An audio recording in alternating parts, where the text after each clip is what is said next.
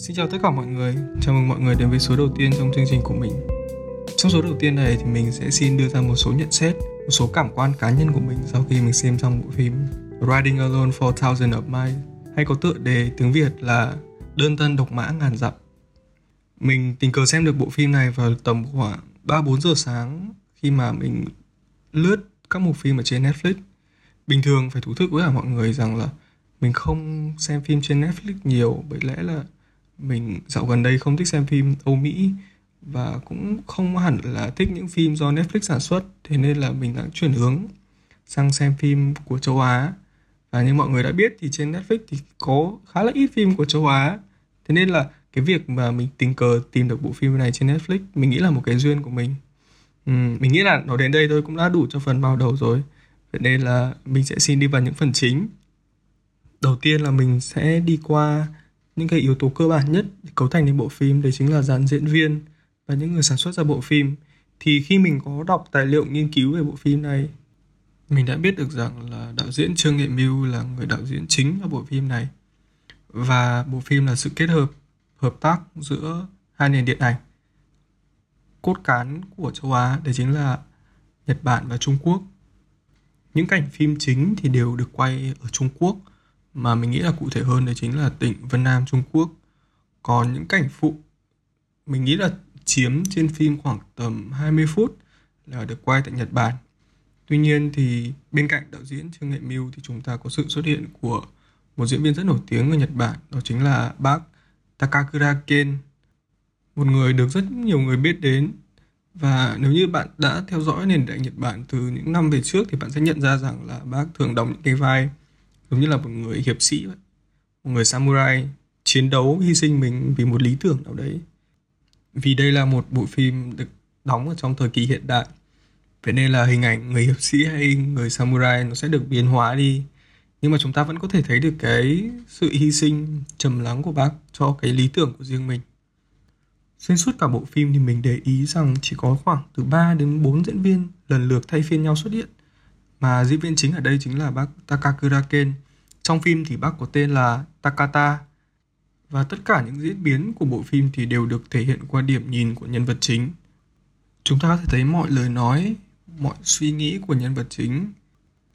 Mình nghĩ đó là cách mà đạo diễn cũng như là các biên kịch phim cố gắng gây dựng nên để có thể truyền tải thông điệp cũng như là cảm xúc của nhân vật chính đến với người xem nhanh nhất có thể.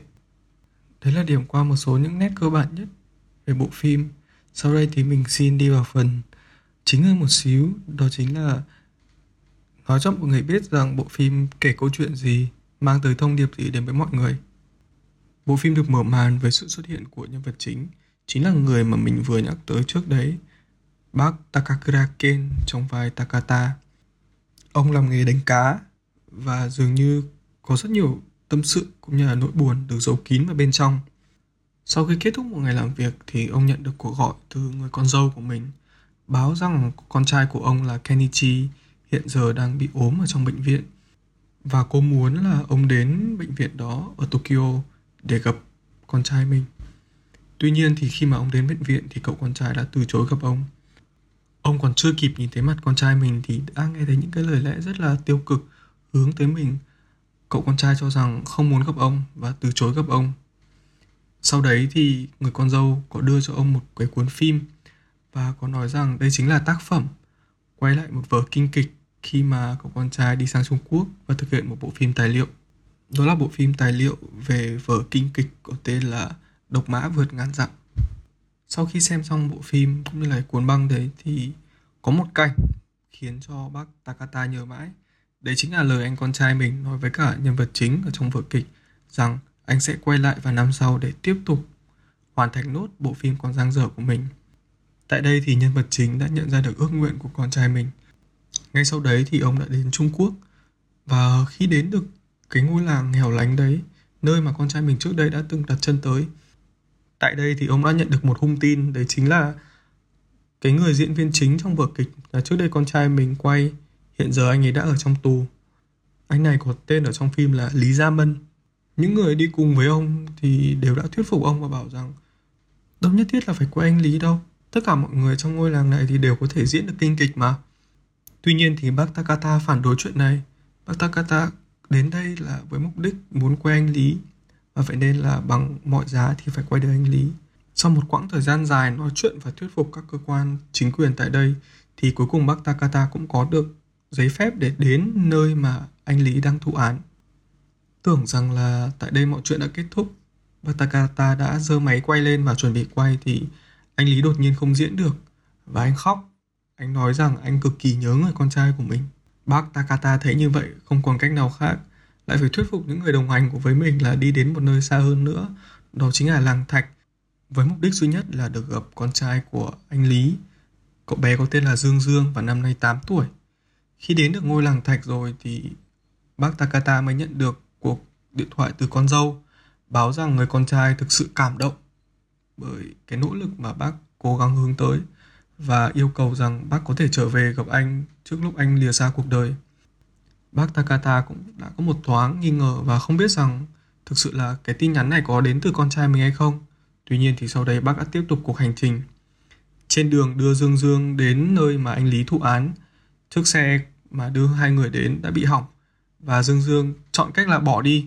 Bởi lẽ là Dương Dương bị mọi người gọi là một cậu con rơi. Dương Dương chưa thực sự gặp bố mình bao giờ cả và cũng không hiểu định nghĩa một người bố như nào cả. Bác Takata đã đuổi theo cậu bé và hai người bị lạc trong một cái hẻm núi rất là sâu, một nơi mà có trùng trùng điệp điệp là núi. Và như mình đã nói trước đấy, đây là một ngôi làng ở một vùng rất là xa xôi. Vậy nên là không ai biết được rằng hai người đã bị lạc. Và đêm đó thì hai người là bác Takata và bé Dương Dương cuối cùng đã không còn cách nào khác, phải ngủ trong hang động hai người ở hai quốc tịch khác nhau, hai độ tuổi khác nhau, không hề có bất cứ nét tương đồng nào, nay lại phải ở với nhau. Đây chính là cái thời khắc mà bác Takata nhận ra được rằng từ trước đến giờ, mình có lẽ là chưa hiểu hết về con trai mình, cũng như là ông rất là mong muốn được bày tỏ cảm xúc đến với cả cậu con trai yêu dấu của mình. Bác ôm bé dương dương vào lòng và cả đêm hôm đó suy nghĩ về những điều mà mình đã làm trong quá khứ. Và sáng ngày hôm sau khi mà dân làng cũng như là cảnh sát tìm được hai người Bác Takata ở thời điểm này đã quyết định tôn trọng Dương Dương và để cho bé Dương Dương quay trở lại về với cả dân làng Thạch bởi lẽ rằng bác Takata biết Dương Dương không thực sự muốn gặp bố mình. Sau đó, ông tiếp tục hành trình đến nơi mà anh Lý đang phải chấp nhận án phạt và chỉ một ít lâu sau đó thì người con dâu có gọi điện và báo tin rằng con trai của bác đã mất và nói rằng anh ấy hoàn toàn tha thứ cho bác. Bộ phim đến đây thì vẫn chưa kết thúc, tuy nhiên là mình sẽ chỉ xin dừng lại ở đây, bởi lẽ rằng đoạn kết cũng thực sự rất là xúc động và mình nghĩ rằng mọi người nếu đã nghe đến đây rồi thì hãy cố gắng thử xem nốt phần còn lại xem sao. Có rất nhiều điểm mà mình thích ở bộ phim này, tuy nhiên là một trong số những điều mình thích nhất đấy chính là những cảnh quay nơi mà con người bị chìm vào với thiên nhiên.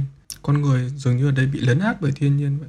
Mỗi khi mà bác Takata đăm chiêu suy nghĩ về một chuyện gì đó, thì những cảnh quay núi cảnh quay biển, cảnh quay rừng đều được xuất hiện. Những cảnh quay này khiến cho con người vô cùng nhỏ bé và từ đấy có thể gợi ra được cái sự cô đơn cũng như là sự tách biệt của con người với thế giới bên ngoài. Không chỉ bị tách biệt bởi thiên nhiên mà bác Takata còn bị tách biệt trong chính cuộc hành trình của mình. Tại vì bác là một người Nhật Bản đi sang Trung Quốc và tại đây thì không có ai thực sự là nói được tiếng Nhật Bản để có thể làm thông dịch viên cho bác sự cô độc của bác Takata được nhấn mạnh hơn khi mà bác Takata biết đến câu chuyện của anh Lý. Trong câu chuyện của anh Lý và bác Takata có những nét tương đồng nhất định. Nó giống như là một sự phản chiếu. Khi mà nhân vật chính nhìn vào câu chuyện của anh Lý thì có thể thấy được chính bản thân mình trong câu chuyện đấy. Và từ đấy rút ra cho mình những cái bài học, những cái kinh nghiệm. Khi xem bộ phim này đã có những cái giây phút mà mình nghĩ rằng bộ phim này có nhiều nét tương đồng với cả bộ phim Lost in Translation hay có tựa đề tiếng Việt là Lạc lối của Tokyo của đạo diễn Sofia Coppola với diễn viên chính là Bill Murray, một nam tài tử đến Nhật Bản và đóng quảng cáo. Tại đây thì do cách biệt về ngôn ngữ, ông cũng không thể thực sự hòa nhập với thế giới xung quanh. Tuy nhiên thì khi mà mình suy nghĩ kỹ thì mình thấy hai phim này không hẳn là thực sự giống nhau. Cái yếu tố khác biệt về ngôn ngữ chỉ được khai thác để nói lên sự cô độc của con người trong cả hai bộ phim. Còn về cốt truyện chính, Độc mã vượt ngàn dặm và Lạc lối của Tokyo là hai bộ phim khác hẳn nhau. Trong khi Độc mã vượt ngàn dặm thì kể câu chuyện về người bố trong cuộc hành trình tìm hiểu về con trai mình cũng như là tìm hiểu về chính nội tâm bản thân mình. Còn Lạc lối của Tokyo thì kể câu chuyện về một tình bạn đẹp. Mình nghĩ là nếu như bạn là một người thích xem những bộ phim có tình tiết chậm, có không quá nhiều những yếu tố kịch tính thì Độc Mã Vượt Ngàn Dặm là bộ phim thích hợp với các bạn.